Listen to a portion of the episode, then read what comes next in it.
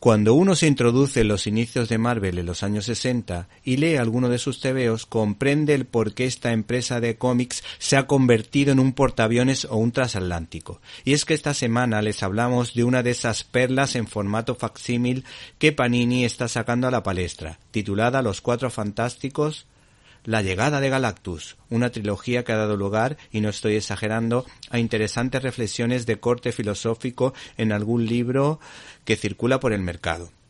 Este ejemplar, con mucha presencia activa del peculiar personaje del vigilante, habla de una de las primeras aventuras de esos queridos personajes conocidos como los Cuatro Fantásticos, que tuvieron su serie de televisión de dibujos animados, así como dos películas, y además eh, hay que decir que estos personajes dieron lugar a una doble parodia de Pixar, Los Increíbles.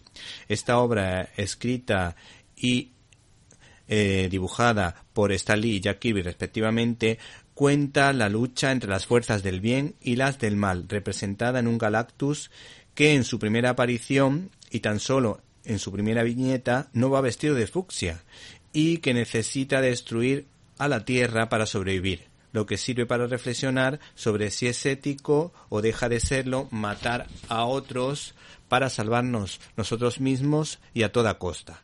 Para ello Galactus manda a su poderoso heraldo. ¿Te está gustando este episodio?